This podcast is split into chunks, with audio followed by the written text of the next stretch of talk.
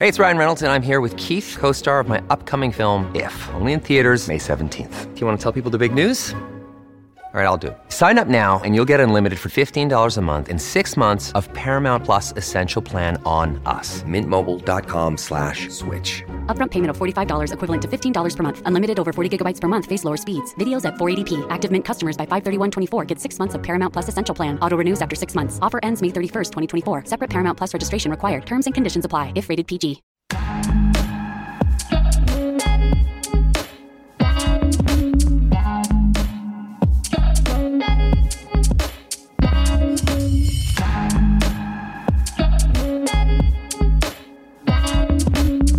Welcome, welcome to Fearless with Jason Whitlock. I am Jason Whitlock, your host. Uh, happy Thursday to you and yours. It's almost Friday. It's almost the weekend. We're actually uh, seven days away from Ball State coming to the state of Tennessee and shocking the world and beating the Tennessee Volunteers. We're seven days, the countdown. I don't know if you guys have seen some of the stuff I posted on Instagram about these dreams I've been having and how they're to me, predicting, foreshadowing that Ball State's going to do something amazing and get an SEC scalp. I've had these dreams about my playing days and us beating Alabama. We didn't beat Alabama in my playing days. We never played them. But I keep having these dreams about me being a player at Ball State and beating Alabama. And I think it's a prediction that we're going to beat Tennessee. So, anyway, it's a great week. I'm happy. I'm excited. We're just one week away uh, from the start of college football because college football, and I know it starts on Saturday for some people, but college football really doesn't start until Ball State uh, kicks off a week from today on Thursday at in Knoxville. Uh, people are trolling me. Dave Reed, our producer here, uh, put a cup in my uh, office about beat Tennessee or beat Ball State. Tennessee Cup beat Ball State. He's nervous. He's scared. I don't blame people for it. I'm off on a tangent. A tangent I did not plan on going on. We have a fantastic show planned for you today. Steve Kim's going to be here. Royce White's going to be here. Shemeka Michelle. And they're going to help me unpack uh, my conversation for today. And my conversation today is going to center around Kevin Durant, the NBA star, the Brooklyn net, who tried to force his way out of Brooklyn. Now he's walked it back and doesn't is going to stay in Brooklyn. So he and Kyrie Irving and Ben Simmons and Steve Nash are all going to get to play and coach together and try to win a championship together. It's a hot mess, and Kevin Durant's reputation is a hot mess right now. The other thing that's been on my mind is Nick Cannon, the actor, comedian, rapper, singer, movie, wh- whatever Nick Cannon is, reality TV show person, I think.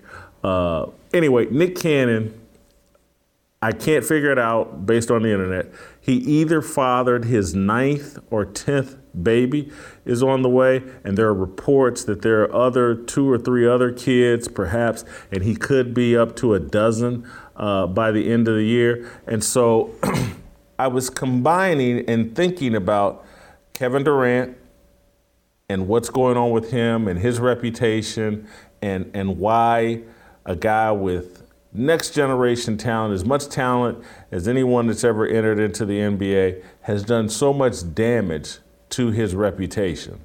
Uh, Kevin Durant, to me, one of the most likable NBA stars in recent years. I prefer him to LeBron James, but he has really, really damaged his reputation. Doesn't look like much of a competitor. Looks kind of wishy-washy and weak. Uh, and so I want to unpack how that connects to Nick Cannon and Nick Cannon having nine or 10 kids and five or six baby mamas. And, and anybody with a brain, anybody that follows me knows where I'm going with this in terms of this matriarchal culture uh, that we have ruling black America and, is, and the matriarchal culture that's trying to be imposed on the rest of American culture. It's in black culture running wild and running rampant, this whole baby mama, women are the leaders, women are gods. They got some movie coming out called The Woman King, some kind of, it's supposed to be based on true events. It's a joke. It's not based on any true events. It's just selling this whole deal that uh, black women are the leaders of uh, the black race and they're warriors and th- they fought off the French. It, it's all a joke. It's all, and I'm going to get into that. That movie uh, debuts September 16th, I believe, or premieres September 16th, and we'll talk about that before the movie. But anyway, it's all about this matriarchal culture. And so uh, this morning, in just thinking about where we're at, Nick Cannon, Kevin Durant, how did we get here? Why are black men so seemingly emotional, soft, wishy washy, uh, weak?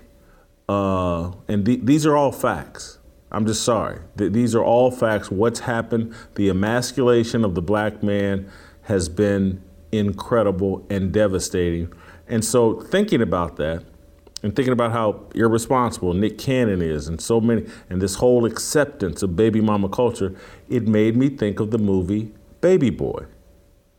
Uh, this movie was released in early 2000, 2000, 2001, something like that.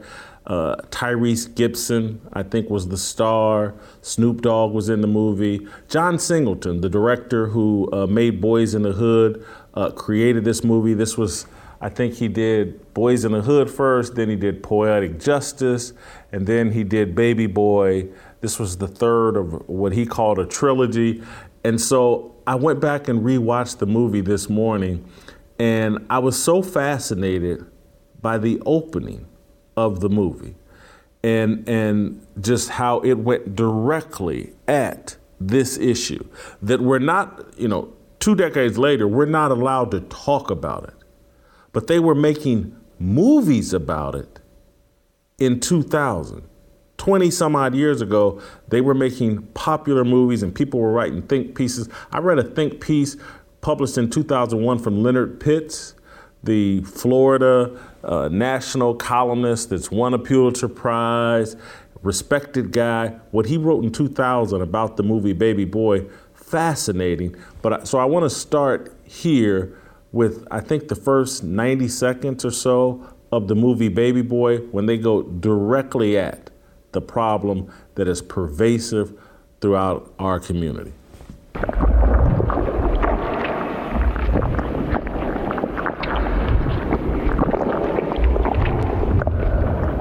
That's a full-grown black man in the There's womb this psychiatrist, of a lady named Dr. Frances Cress Welsing. She has a theory about the black man in America. She says that because of the system of racism, the black man in this country has been made to think of himself as a baby, a not yet fully formed being who has not realized his full potential. To support her claim, she offers the following. First off, what does a black man call his woman? Mama. Secondly, what does a black man call his closest acquaintances?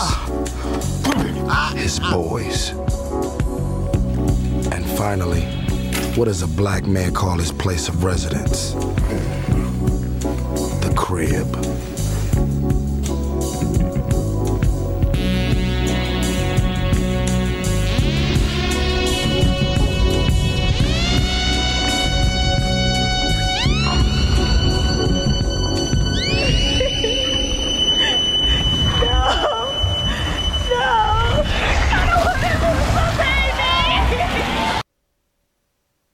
So this movie comes out 21, 22 years ago. And and and so we're looking at the generation of kids and young people. Uh, there were 10, 12 year old, 13 year old boys that watched this movie that were living during this time frame depicted and and what this culture and this mindset. And again, I don't like the whole because of a system of racism, uh, black men think of themselves as babies or they never come out of this baby cocoon. And again, this whole thing, and this is what I loved about Leonard Pitts' column back in 2000. He completely rejected this notion that, oh yeah, it's the white man's fault that the black man sees himself as a baby. Really.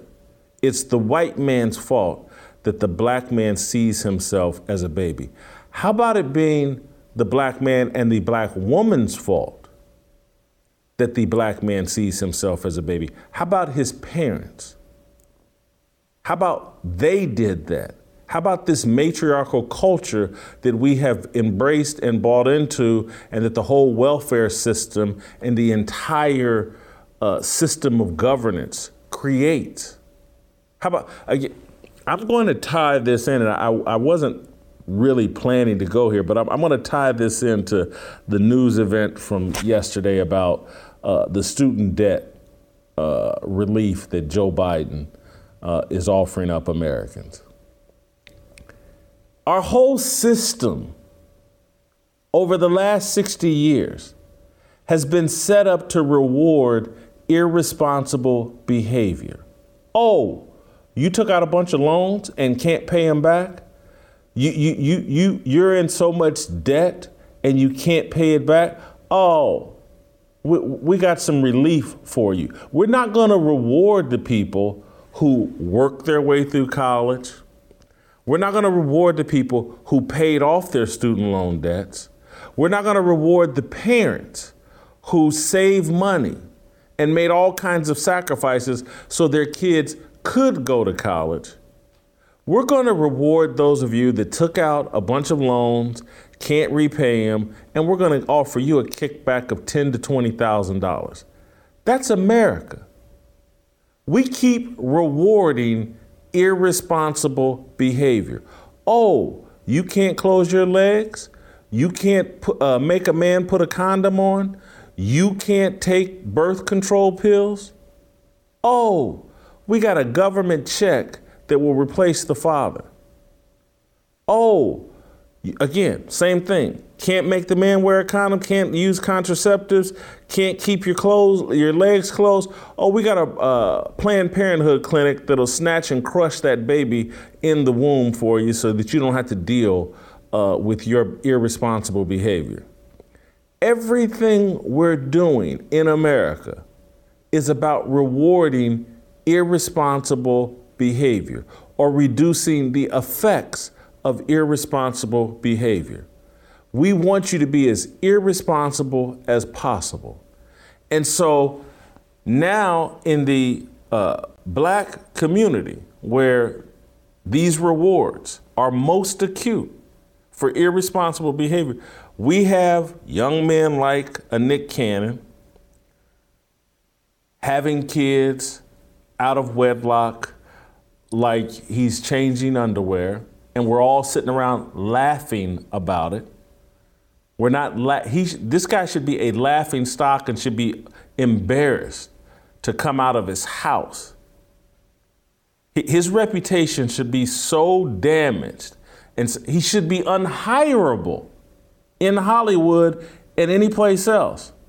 But then, like when you dig deeper into uh, like John Singleton, even who's passed away, God rest his soul, RIP, rest in peace.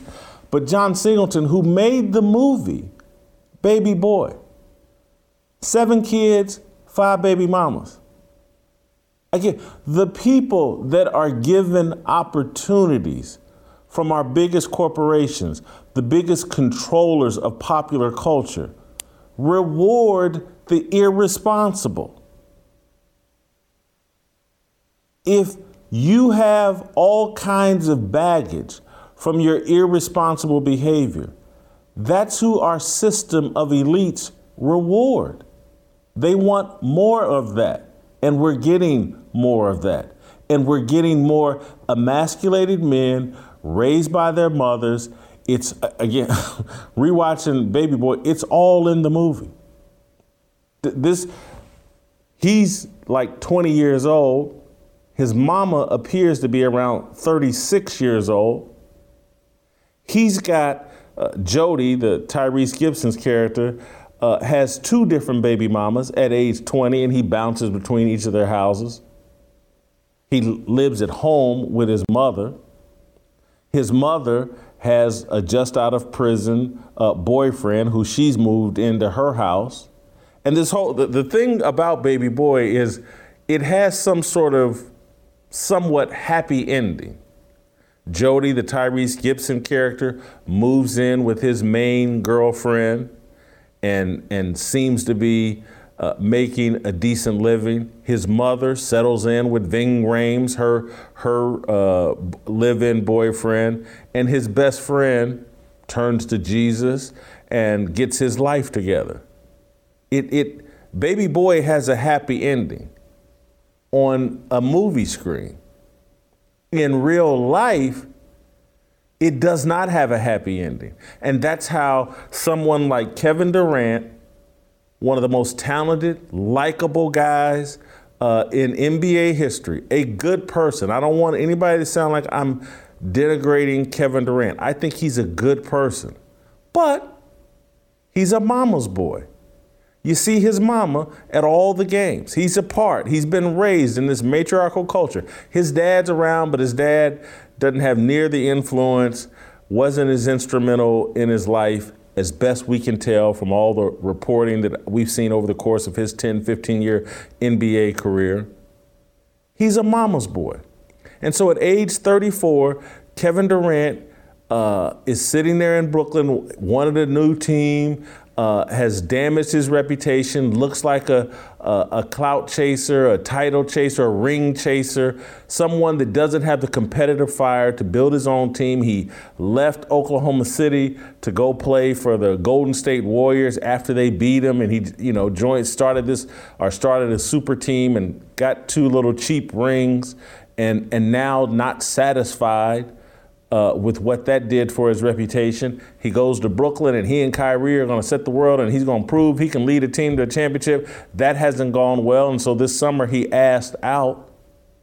When, when he asked out, and no one's willing to give up what he's worth because he has so damaged his reputation and the perception of him that no one's willing to offer a blockbuster trade to Brooklyn, and so he now has to go back and settle for playing for the Brooklyn Nets.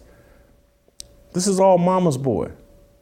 Again, the difference between Michael Jordan and this era of NBA superstars, Kevin Durant, LeBron James had a great career. But even he, you could sit here say, he ain't he didn't reach his potential. And he's damaged his reputation, jumping from team to team, chasing titles, all his little woke BS. It's all because no daddy. They're all baby boys. They've all been raised in a matriarchal culture. And you can see it in these major superstars from Kevin Durant to LeBron James to Nick Cannon. You can see the damage of this matriarchal baby mama culture, and no one wants to do anything about it. You got people from Black Lives Matter uh, sitting around saying, hey, we need to disrupt the nuclear family. And black people going for this BS. And corporate America supporting this BS. Disrupting the nuclear family.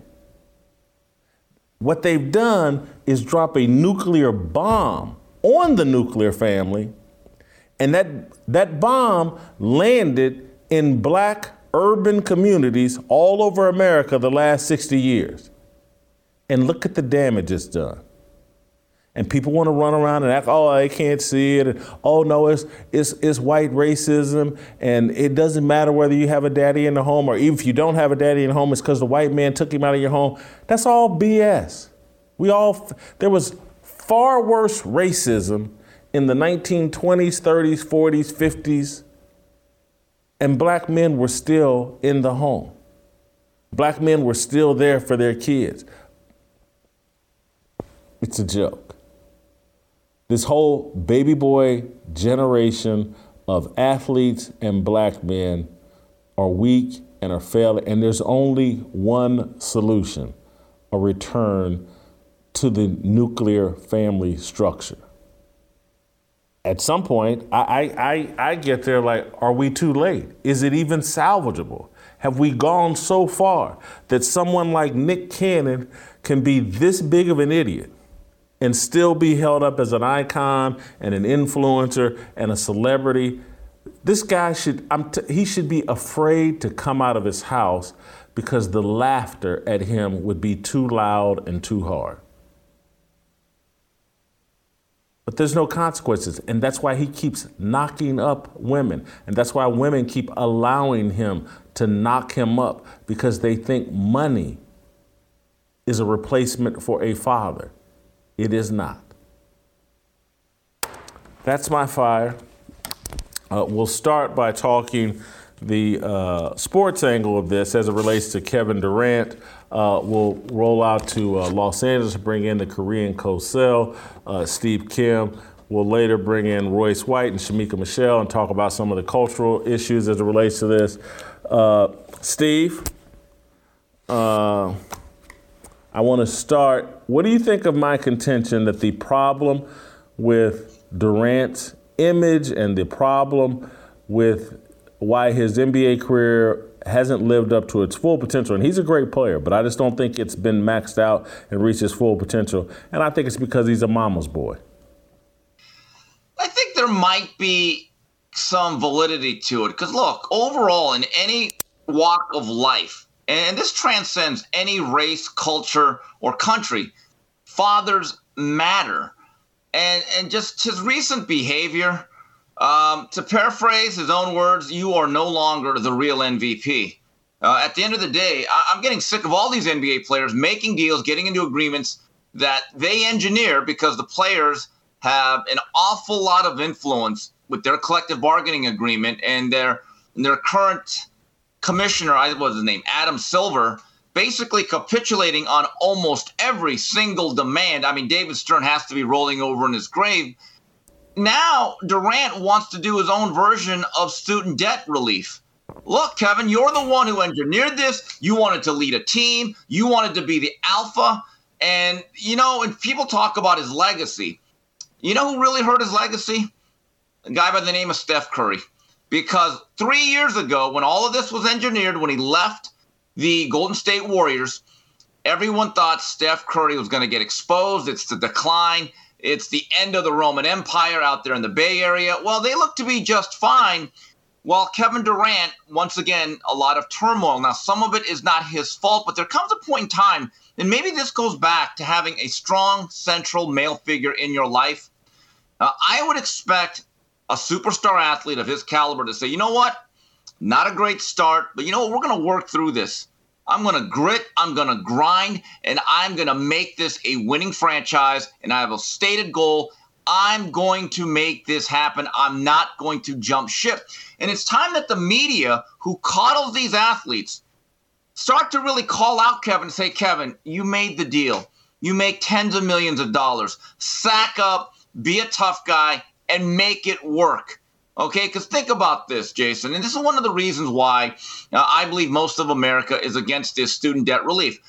They are stuck in positions that they created, and they are not getting a bailout. They are stuck doing that. There are many employees that hate their jobs, don't like their employer, they don't even like their coworkers. It's a dead end. But guess what? They have no other choice but to go out there and to punch a clock and go to that office or factory five, six days a week so, so I look at Kevin Durant and I don't see how, in any respect, there is any sympathy for his situation.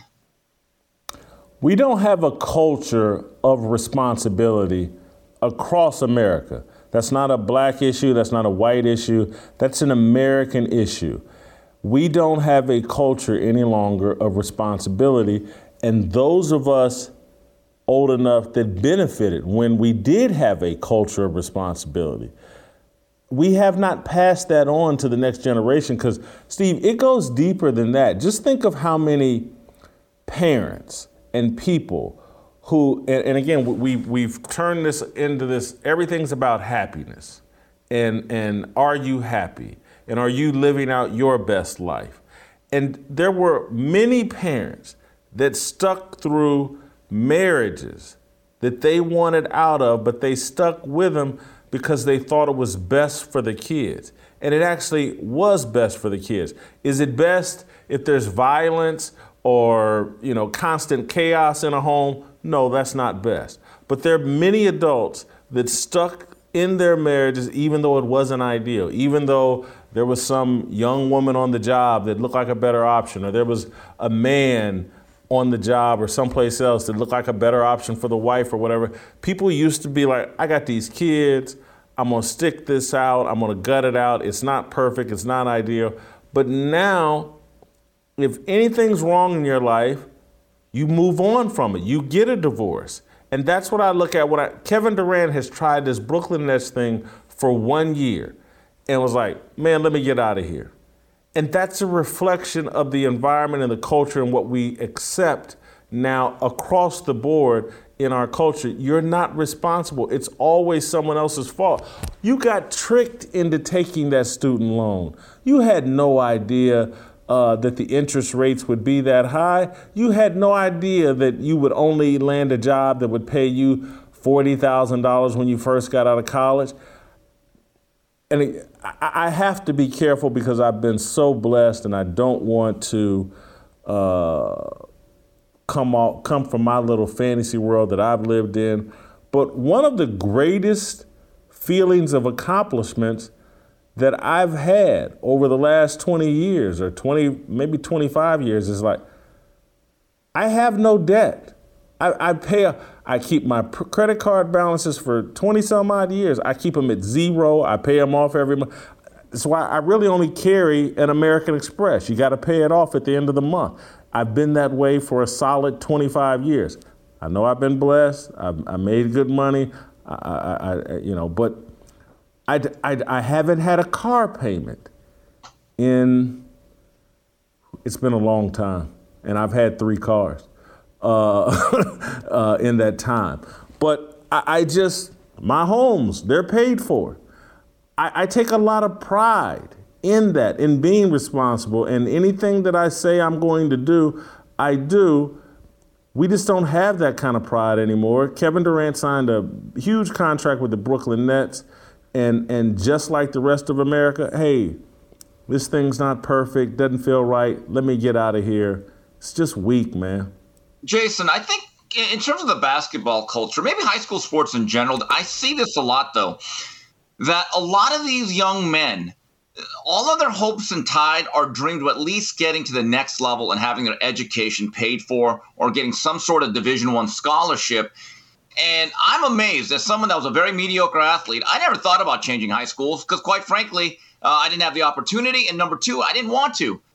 But a lot of these young men and women, they literally go to two, three, and four high schools before they even graduate. So that's embedded in them that if I'm not getting enough playing time, or the coach made me do wind sprints, or the principal looked at me funny, I'm getting out of here. And then they go to a college and then they always have a plan. Well i'm going to be here and we one and done. So already that nomadic mindset is placed in their mind and they think you know what i could just bail out at any time the problem is once you get to the professional sports level there's a thing called a contract and in theory they should be binding and i think there actually needs to be a culture change across the nba because it's not just kevin durant when players start to chirp or start doing things like Ben Simmons, just say, Excuse me, we are adults. We expect you to be an adult. We have a contract. We will enforce them. And if you try to breach them, just sit out and let's let the legal process play out. In essence, these teams, I know some people are going to hate me saying this, they need to be the father. They need to be the adult. They need to be the responsible ones and lay down the law. Because think about what we're asking these guys to do, Jason live up to a contract that's paying you tens of millions. They're not digging ditches. They're not going into a uh, to a coal mine. They're playing a game. Um, and also, Jason, real quickly on my own story about why the student debt. Look, it is what it is. I'm not going to protest. I'm powerless to do it. When I quit Cal State LA around 91, it was because the tuition was getting a little too high where I couldn't afford it. And quite frankly, my heart was not in it. I ended up taking a factory jobs of different sorts. I ended up working two jobs along with my first radio internship. So I was literally putting in 16 to 18 hour days. I would work an eight hour shift at Aramark loading up magazines that weren't sold from 7 Elevens. And then I would drive. I'd actually work out because all of this, doesn't come natural. I got to work at. Then I would actually take a short nap.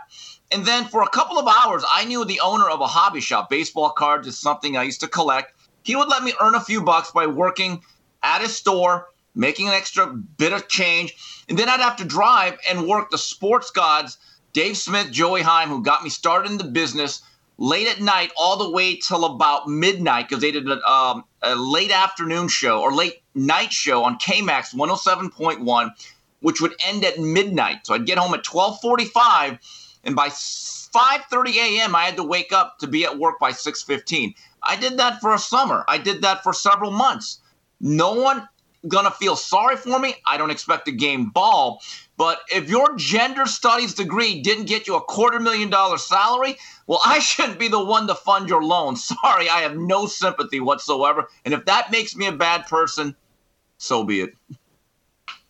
Here's what's disappointing, Steve, and I'll let you go on this note or if you respond to this. Sports used to be a leader, a positive yes. leader in American culture. And but now it's more of a reflection of American yeah. culture. And so we, we're building in safety nets for irresponsible behavior. Transfer portal, prime example. Mm. Things aren't going well at Miami, Ball State, yeah. wherever. Hop in that transfer portal and go someplace else as soon as you can. There is, no, and again, well, you know, those scholarships are year to year and the coaches can run you off. Steve, I've been in that situation. Yeah. The, the first two years I was at Ball State, I was a nightmare. I was out of shape. I was a headache for the coaches. They hated me. I hated them. They tried to run me off the team, tried to run me away from the from the scholarship. I said I wouldn't fold because my parents wouldn't let me fold. And and you know, things worked out the next two years where I was a very good player for them or a good enough player.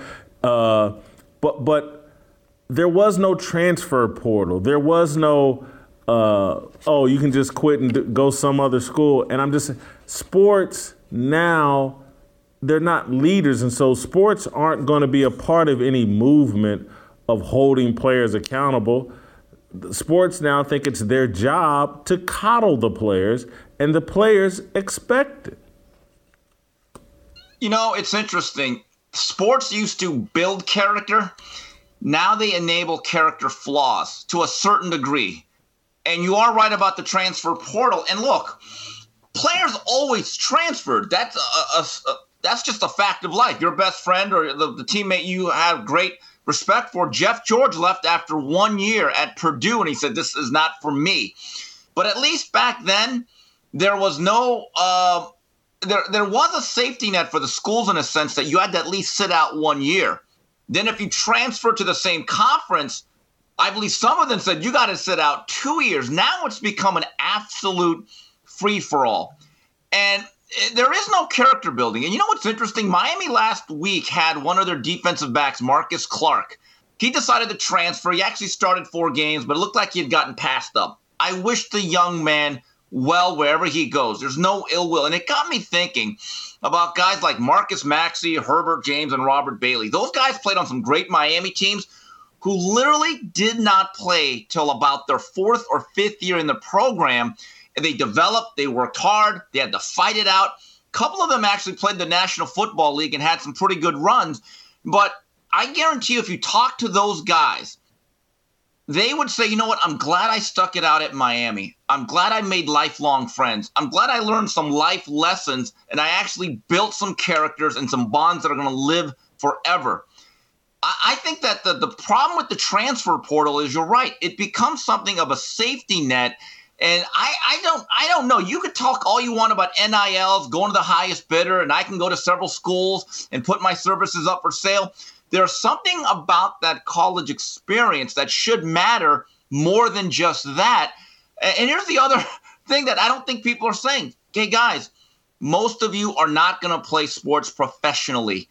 So you better get something out of the college experience. And Jason, last time I checked, there is still something worthy about a real college degree. That part is still forgotten about way too much, in my view.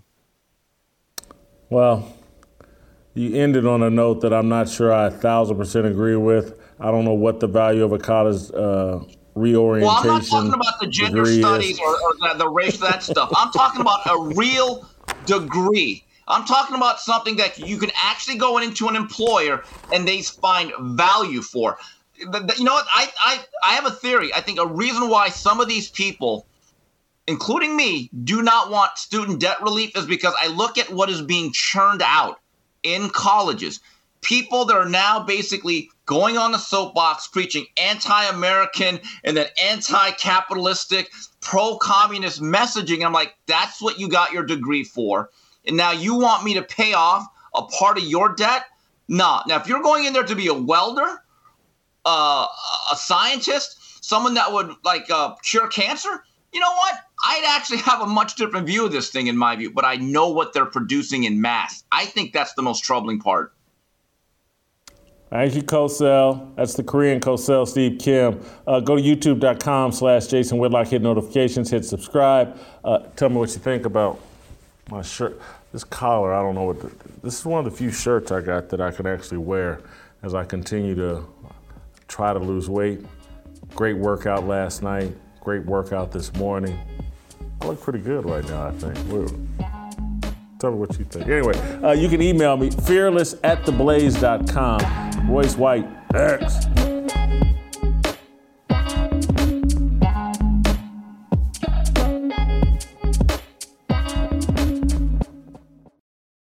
Deserves the best, and there's no better place to shop for Mother's Day than Whole Foods Market. They're your destination for unbeatable savings, from premium gifts to show-stopping flowers and irresistible desserts. Start by saving 33% with Prime on all body care and candles. Then get a 15-stem bunch of tulips for just $9.99 each with Prime. Round out Mom's menu with festive rosé, irresistible berry chantilly cake, and more special treats. Come celebrate Mother's Day at Whole Foods Market.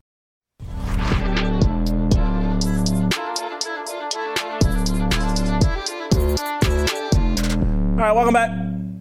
Uh, I believe Royce White is still in Georgia, uh, perhaps Atlanta, where they played the Big Ten, Big Three uh, championship on Sunday. That was on CBS. Uh, Royce uh, and the Power team, I believe, came up short. Uh, Royce, welcome back to the show. I do want to start there uh, and talk about. Uh, I, I, saw you throw your mouthpiece into the stands and get a technical foul. Uh, you, you didn't seem real happy on Sunday. Yeah, no, I mean I was upset with the officiating. Um, you know, we uh, we we worked really hard to get to the championship game after a slow start. Um, we had some personnel issues. Cuttino was hurt early, although he's old. He contributes a lot to the team. Um, you know, because the big three doesn't get the, the credit the credit it deserves, and the, as many eyes aren't on the league uh, as I think there should be. It, it's hard for people to understand the, how small the margin of error is for victory. There were plenty of teams that could have been in the championship. There were plenty of teams that were out of the playoffs by a possession or two. Uh, so that just makes the margin of error very small. And and we had to win like four weekends in a row to even make it to the playoffs. Um, and, and, I just didn't agree with the officiating. You know, I thought that, um, you know, it, it, wasn't called fairly both both ways. And in a game to 50, every possession really counts. So, you know, I, I had enough of it. And I just, you know, I said, hey, if you guys are going to give them the game, then just give them the game. But let's not act like it's a square game. So. So just because, you know, not everybody's familiar with the big three and, and, you know, it's it's like NBA championship. There's so much history to it, but watching that championship on Sunday and seeing your emotion is like, man, these guys take this thing really serious.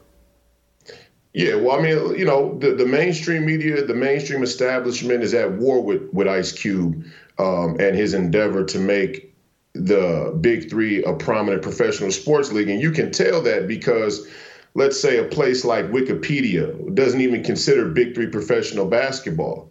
Um, and, and not to say that Wikipedia is the governing uh, body on, on information or media, but they are uh, a, a, huge consolidation of, of media and what a lot of people read. And they, they call themselves, um, you know, uh, an aggregate of authoritative sources. But they won't they won't they won't ad, ad, admit that the Big Three is a professional league, although all the guys get paid to play. So, um, you know, the the mainstream culture around the big three is that it's some summer league for retired guys that that that are washed up and can't really play anymore and and it's just something to tune in and watch for that reason. But but really um, there are a lot of young guys in the league. Myself, you know, I'm I'm 30. You know, we got guys that are even younger than me, guys that are still in the in the prime of their overseas career. T.J. Cline, who's Nancy Lieberman's son, is like 27 years old. He just played in Israel for two years and, and won a, a championship over there. So, you know, guys are still in the prime or in the gist of their athletic career, and, and they take it real serious. It's competitive,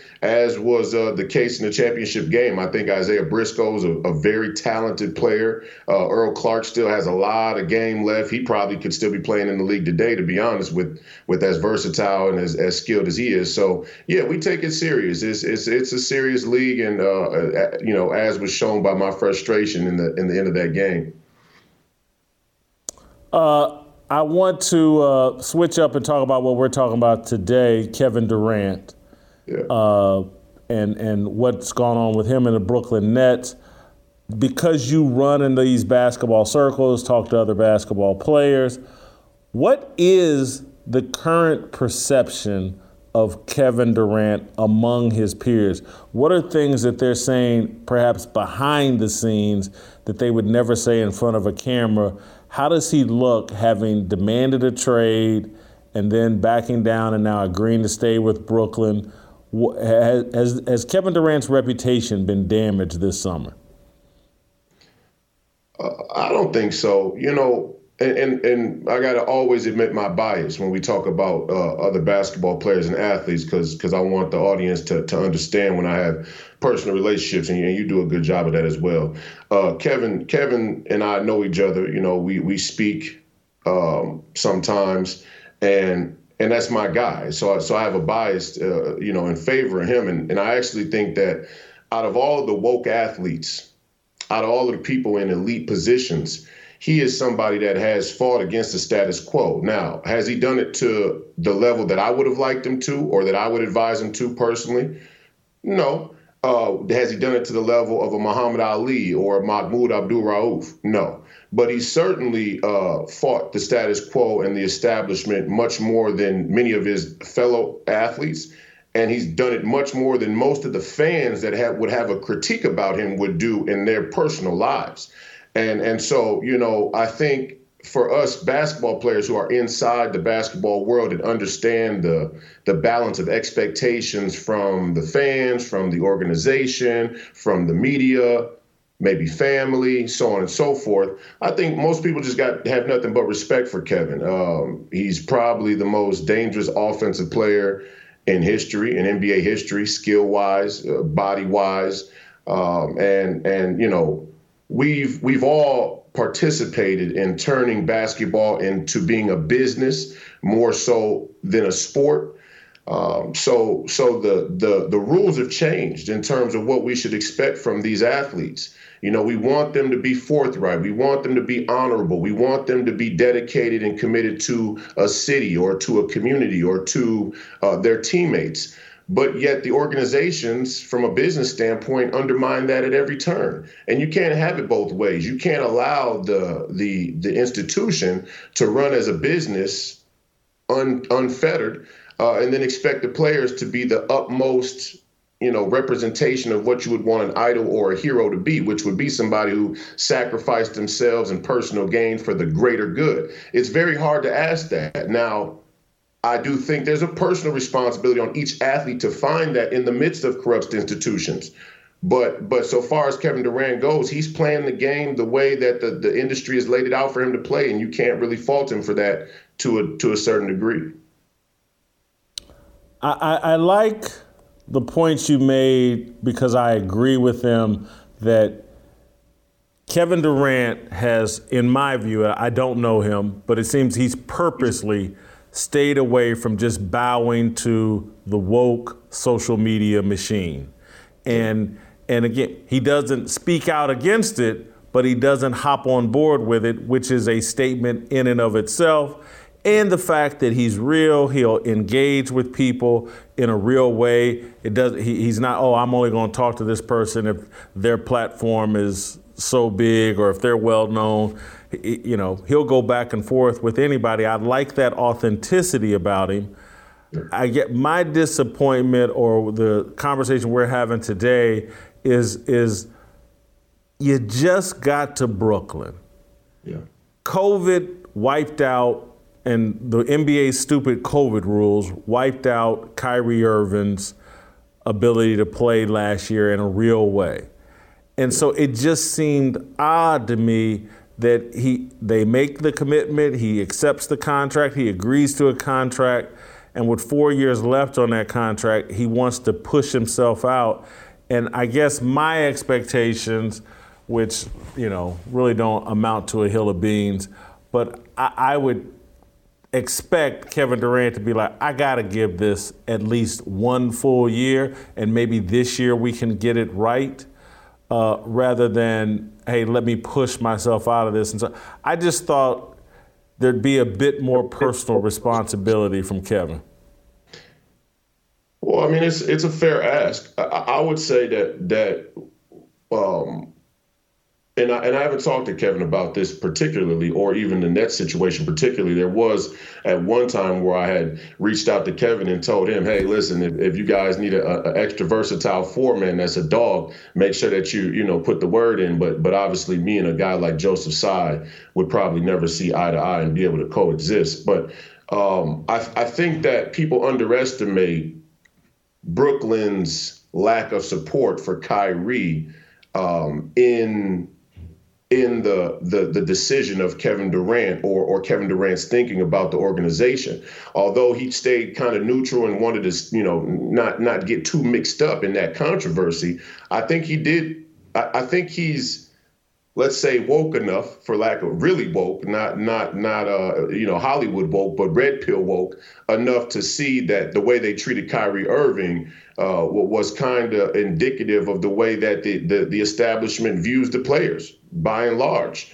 Um and and it had a huge uh, effect on kevin durant's uh attitude towards the organization and and ultimately, I think you know while Joseph Tsai and those guys did say, "Oh, this is the mayor," Adam Silver, "Oh, this is the mayor," right? They they, they play the background politics when it's advantageous for them, but they jump out in front and lead the charge when it's advantageous for them too. Uh, and, and, people who are smart enough to to understand that, who are close, they feel that, and I think Kevin Durant felt that, and and they should have been.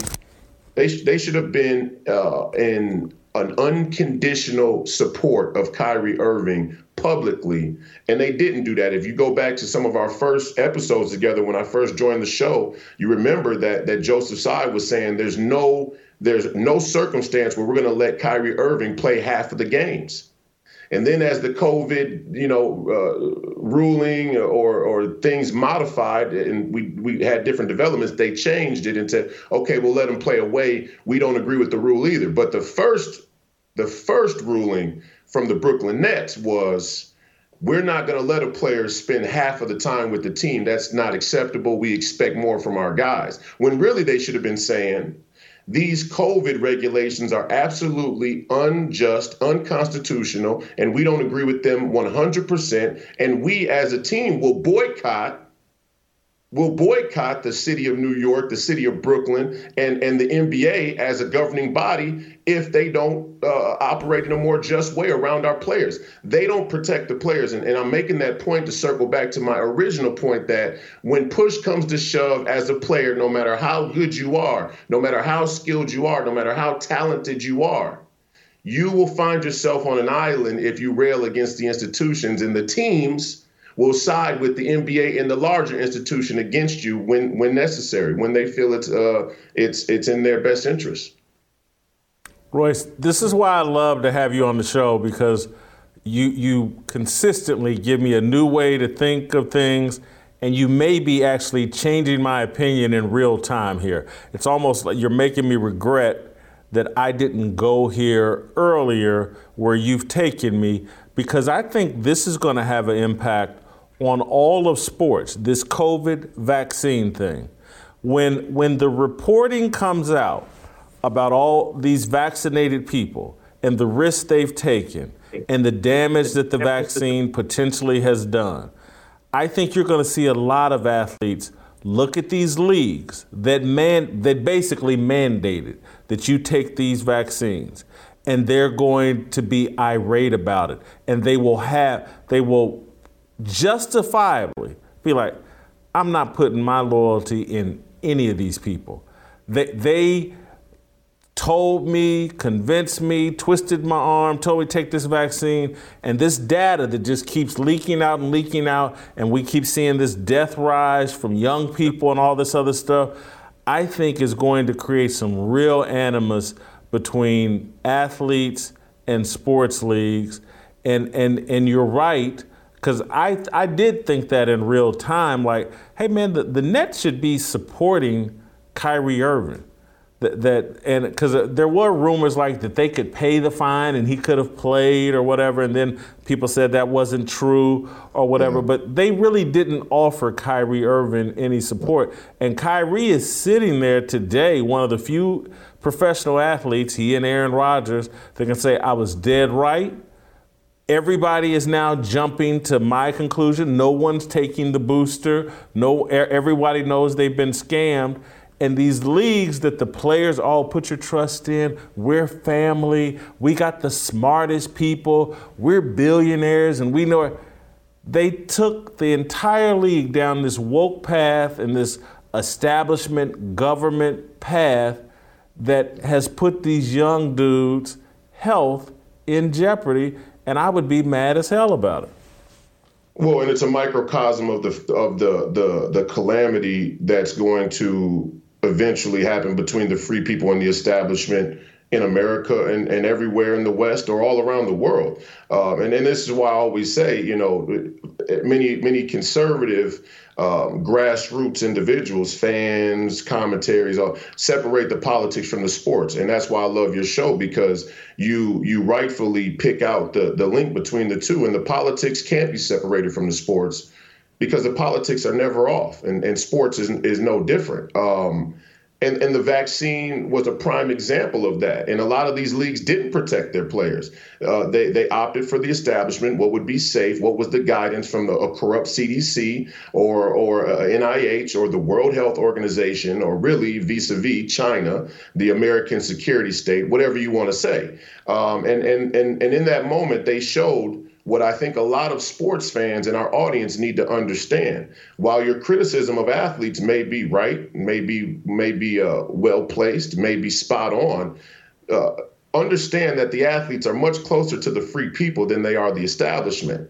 They are the highest paid slaves, which is why I say a person like LeBron is the highest paid house Negro. And that doesn't absolve them from selling out and holding their tongue when they should speak the truth when the establishment threatens to crush them, but but understand that they are under a a, a, um, a shadow of of establishment tyranny very similar to everyday working class people. Just so happens they get a, they get paid a lot more um, uh, to bite their tongue and go along to get along. And I think Kevin Durant is somebody who's at least trying to fight back against that. Kyrie Irving obviously is a hero and held the breach, and he and he should be commended and applauded for that. Uh, I still don't think he's gotten the recognition he deserves in hindsight because the mainstream establishment media doesn't want to admit that they were wrong.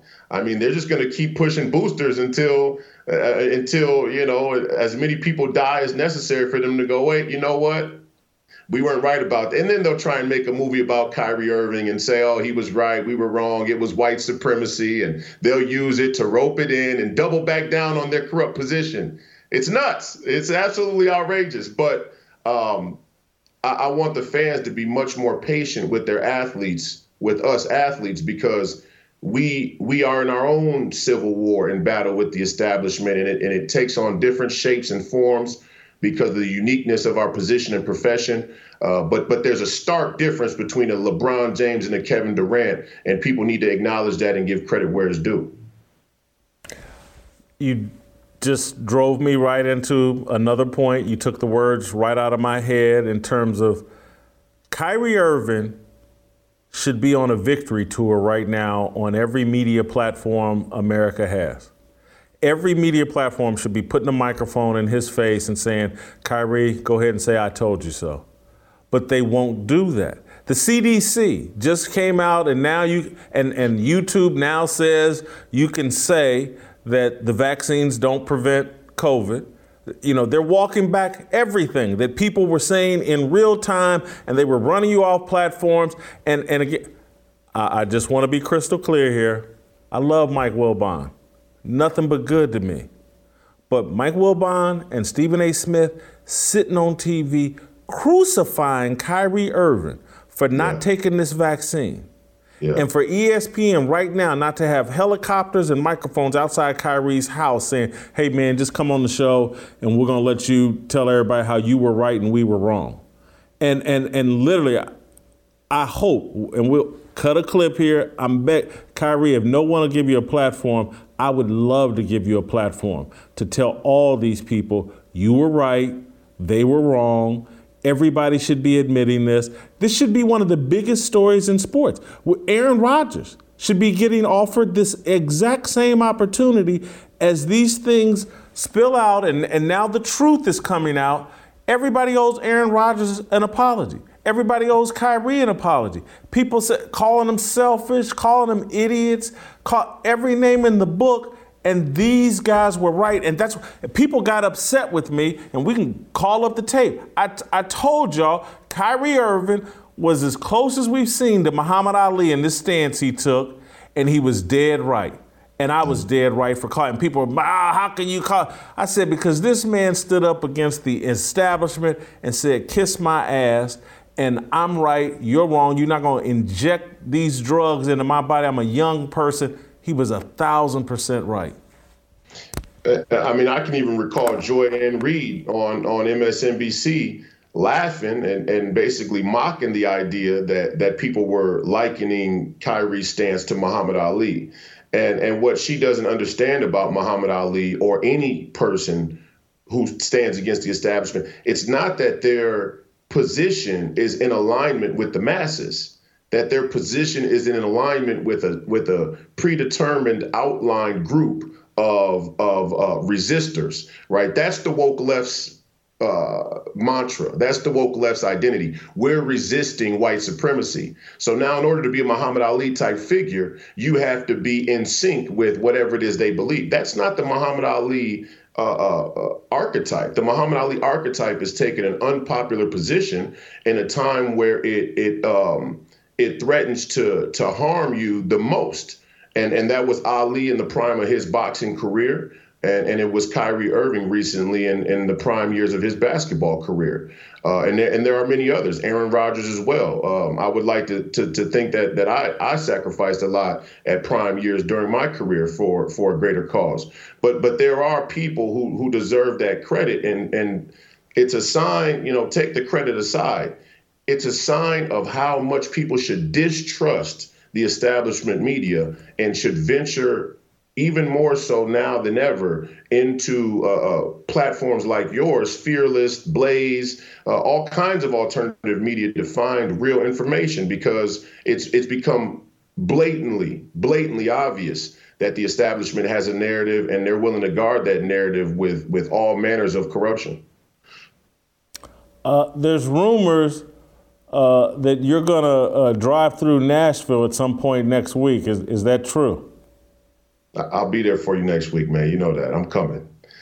Next week, yeah. You just picked a day. You're going to be here for a day or two? I'm going to be two days straight. Perfect. Love that. Love that. Well, let us know. We'll get you a hotel. We'll get you out to eat. You, you do eat steak, don't you? Oh, you you now you know I'm not going vegan. Stop it. Stop it. Oh, okay, good. All right, all right, we're good. All right, look forward to your visit. Thank you, Royce. Uh, get your Fearless Army swag, shopblazemedia.com.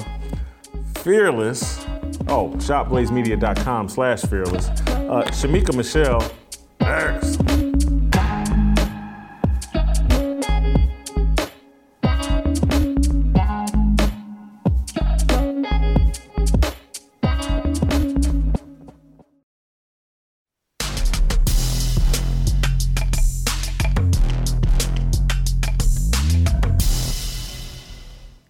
All right, welcome back. Uh, let's roll out to North Carolina, bring in Shemeka Michelle. Uh, let's cover the Nick Cannon side of the baby boy generation we've been talking about, the ramifications of this matriarchal, irresponsible uh, culture we have. Uh, Shemeka, I know you uh, have better sources than I do. How many babies does Nick Cannon have? I can't get to the bottom of this. He has fathered 10. I think two of them have not been born yet, and then one of them died last year, but he has fathered 10 children. And so, okay, so he's got a couple in the oven that contribute to that 10, or yes, are we talking about babies out of the oven? No, they contribute to that 10, but sources say that by the end of the year, this number could hit 12. So that there are people that are saying he has other babies on the way, but that hasn't come out yet. So he's supposed to hit so, 12 by December. We'll see. And so my take is that we're not laughing enough at Nick Cannon. We seem to be laughing with Nick Cannon. Is my read on that right? That there's a subtle difference. It's like we find humor in this rather than laughing at and making this guy a laughing stock and an embarrassment. We're kind of like, he's joking about it, he's good with it, and we just kind of giggle about it. Is my read right? You're absolutely right, Jason. I was having this conversation earlier today with a friend who said he's just Pookie with money. If this was any regular person, a regular man that didn't have the ability to write checks as Nick Cannon does, we would be t- calling him a deadbeat dad. We would be talking all types of trash about this man because he was just spreading his seed everywhere. And we think that a check is going to solve the issue of him not being around in his kid's life. That this is just plain common sense, Jason, and I don't know why people don't understand it. If I had these great tomato seeds and I wanted to, you know, plant me a tomato tree or a tomato plant, and if I wanted to plant one here at my house and then I planted one two hours down the road or in a couple of other states, I wouldn't be able to watch those plants grow. I wouldn't be able to water them. I wouldn't be able to turn them when they needed a specific amount of sunlight. I wouldn't be able to make sure the soil was, you know, the right the right way in order for them to grow healthy. This is the same thing Nick is doing. He's planting his seeds everywhere, and there's no way that he can actually watch to make sure those seeds are growing into the plants that he wants them to grow into. He's leaving them with gardeners that he has no idea for real their ability. Do they have a green thumb? Will they kill the plants? This is what happens when you just sow your seed everywhere. And so I think for Nick to walk around and be bragging about this, and we celebrate him because he has the money to do these fabulous parties and these nice photo shoots that make it look so grand and great. We're wrong for that because this he really is Pookie with the check. If this was any other man, we wouldn't be celebrating it at all. Does he have any talent? And again, I'm too old to know. Again, his music, if he made music, his movies he's been in, I don't think they've been movies. Is he a talent? Is he Will Smith? Like Will Smith was super talented actor, music, you know. Is is Nick Cannon talented?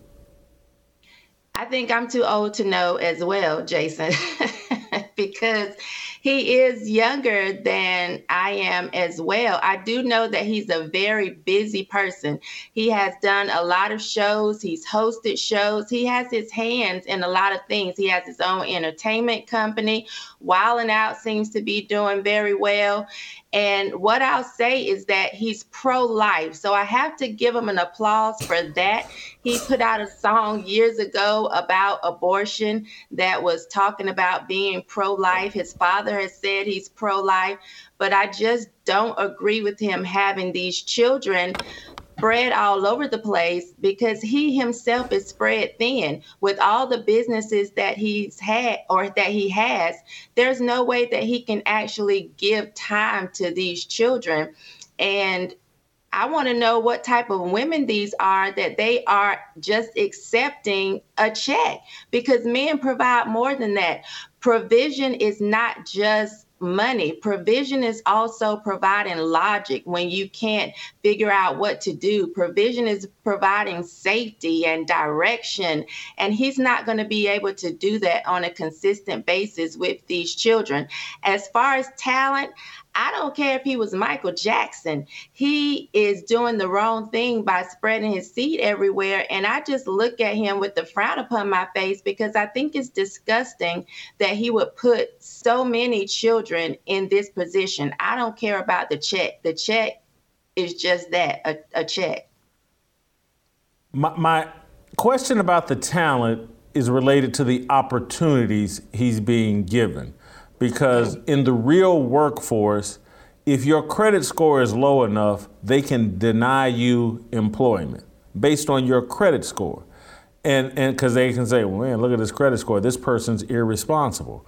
And and so I'm like, well, his talent must just be amazing because anybody that would look at his personal life be like, this dude is really irresponsible why is he getting all these opportunities? Like with, with some of these athletes that are this irresponsible, it's like, well, they got once in a generation talent. No one else can play uh, cornerback like that or uh, linebacker like that. But th- this stuff that he seems to be doing seems far more subjective. His skills are, are far more subjective and seem like anybody can do them. Let, Shemeka, I want to pivot and ask you a very personal question. I think I can ask it. Again, it's really not that personal. I'm going to ask you to tell me about just women in general. Th- this is what I don't understand. Given the obvious um, results of this baby mama culture we have, it seems like women, and particularly black women, we're gonna make movies, The Woman King, and black women are the leaders, and they can save us, and they're the great, they're the backbone of the black culture. The greatest thing women, black women could do for the black man is insist on a condom. This would cut out all of this mess if black women just insisted on a condom. I don't know any black men that will, and maybe I just speak for me. A condom was not going to be a deterrent for me. well, okay, if I, if you're gonna make me wear a condom, I'll pass. I don't know any men that are like that. So uh, why don't women, or, or why can't they insist on a man wearing a condom? Again, I'm not even asking them to take the pill. I'm asking them just to insist, because you can't convince me. I hear men make the argument, and I was childish and used to make that argument, but it's just not true. Oh, it's just not as enjoyable with a condom. For a woman, I just can't imagine it matters. Condom or no condom, I just can't imagine that it matters am I asking too much? First, let me say it does matter. Still, um, you know, for me, I have an allergy to latex. So you have to find then a condom that doesn't break you out. So that's the personal part to me of this question that I'm answering. Um, but I think women don't have the morals and values that they used to have. One of the things as I was looking up Nick Cannon, his dad told him, don't have sex with the woman that you can't have a baby with. I don't think women always do that. They have sex with men that they know won't be good fathers and they allow them to have sex unprotected and to create these situations that they know men are not going to be around. I was just having this conversation with the young lady a couple of weeks ago. She is almost in her late 30s and she was talking about her and her boyfriend having another child. Well, he has a child that is young that he has left to be with her. And I asked her, well, do you think that he'll be around for this child? Her response to me was, Well, if he doesn't, I already know that I can take care of this child on my own. So, you know, that'll be fine. And I said, It's not about what you're able to do, it's about the child. We have to think about what's best for the children. And I think a lot of women have just tossed morals and values out the door. They don't even consider men to be husband material anymore. And I don't understand how is this child good enough for his last name, but you feel like you aren't. You know, I, I and I think some of that is that superior mindset that women have where they feel like they're better than everybody. You're too good for this man. You don't want to be his wife, but you'll let your child, you know, you'll have this child by him, but you're just too good for that situation. Well, what about the child? Is the child worth having somebody in their life that's going to be there and be consistent and be present? You don't think about that. For for me, I had a child out of wedlock. I was 19 when I got with my oldest daughter's father. But that was a mistake that I learned from. And I didn't do it again. Before I had my next children, I was married you weren't going to have a child with me and not be my husband. And I think that now women don't do that because I felt like if I'm going to have this child by you, if this child is good enough to have your last name, I'm good enough to have your last name. And we're going to do this together. And women just don't do that anymore. They have tossed morals and values to the side. They call themselves savages. They feel like, oh, I can be just like a man and have emotionless sex but they're kidding themselves. And that's why you see all of these women, they like to be flown out to different uh, states and, you know, just bring me out and have sex, and that's it. And it's ridiculous because all you're doing is creating this emotional environment that you cannot thrive in, nor can you raise children in. It's really sad. I, I don't know if there's a, a, a good solution here, if we can walk it back to any sense of normalcy, but the whole messaging that women get from corporate media, talking about black women, is oh my, you are the greatest thing in the world. You, you did it, girl. And uh, and and what I always say is like, why is nobody looking at the scoreboard and looking at the results? And and so we're having all these kids out of wedlock. Uh, we don't believe in the family structure. Look at the results. Our kids aren't closing any kind of educational gap. We're actually falling farther behind. Uh, our kids are locked up.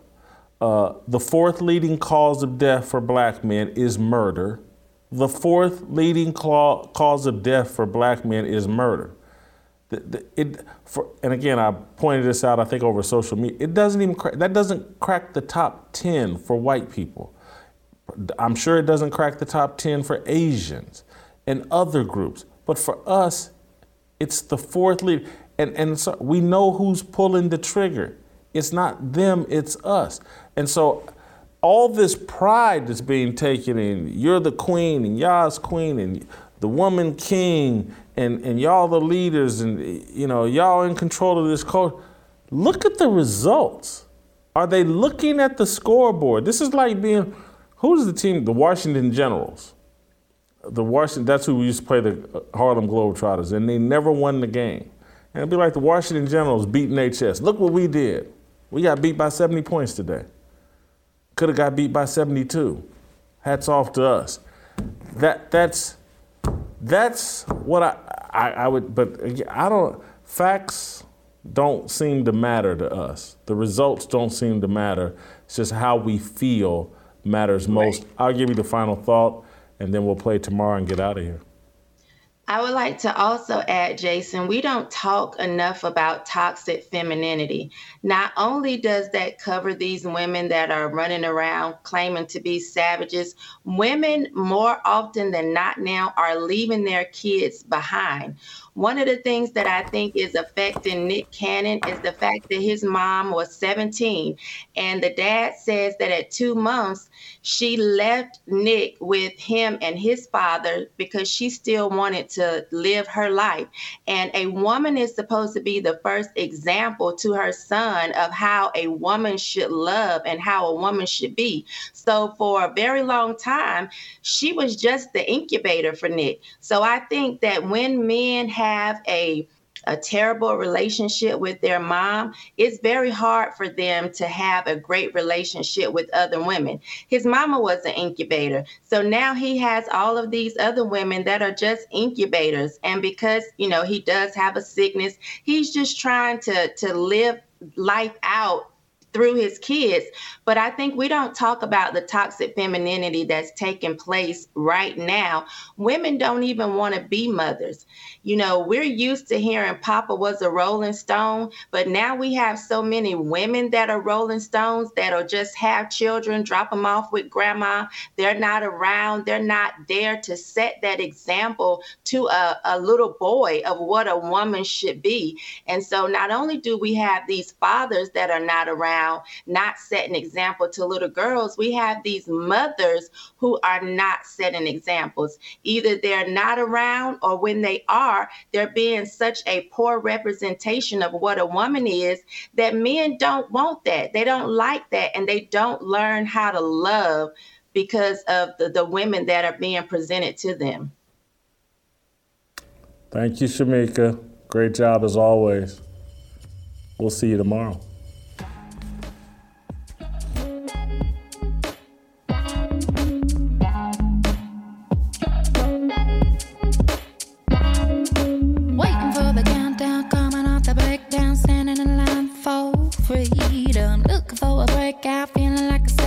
Nothing in life like freedom. Came like a fighter, striking like a ladder, making all these moves for freedom. I want freedom. No negotiation, my sister, no relation. We all just wanna have freedom. Sitting on a corner, never been alone. I'm breaking my back for freedom. Blessed, we are living, get back. We are receiving, all deceiving. We all wanna be free. We want freedom.